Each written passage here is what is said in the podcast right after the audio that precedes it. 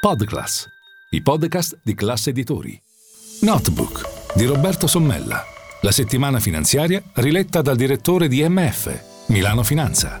Buongiorno, benvenuti a Notebook. È proprio vero che le masse di turisti che tutti noi incontriamo nelle principali città italiane prese d'assedio dal caldo sono un segnale molto chiaro. Eh, l'economia va meglio del previsto e ci sono dei segnali ulteriori di alcune variabili importantissime che ci fanno ben sperare. A noi che di solito tendiamo, noi italiani, ad essere molto pessimisti. Pensate che prendendo eh, come riferimento l'inizio della tragica guerra in Ucraina, eh, molte componenti della nostra economia danno il segno più. È il caso dell'export che sta crescendo a dismisura, è caso eh, del PIL che comunque continua a crescere nonostante appunto gli effetti drammatici del conflitto in Ucraina ed è caso addirittura dello spread. Sì, vi ricordate bene, lo spread che tanto fece impensierire l'Italia nel lontano eh, 2011 addirittura si sta riducendo rispetto all'inizio